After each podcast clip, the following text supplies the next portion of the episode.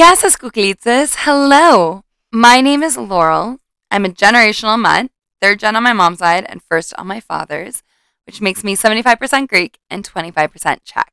My Greek side is from the Peloponnesos, from two small villages named Rakis, and the other is called Loyina. I'm from California, from sunny San Diego, but have lived all over, including Athens, Ikardiamu. It's where I definitely left my heart. I love traveling, museums, concerts, road trips are my absolute favorite. I love getting lost in a book or binge watching everything on Netflix. I'm an athlete and I love, love, love to dance. I'm also really passionate about eco everything, from using nature to being a positive resource and protecting it. I'm also really passionate about community and culture.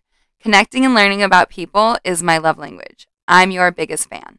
And I am so thrilled to be starting this odyssey with these incredible Greek women whom, if their laugh and joy alone doesn't win your heart, their stories certainly will. And we cannot wait to explore and produce all the creative ideas, guests, and features to bring some much needed kefi into all of our lives.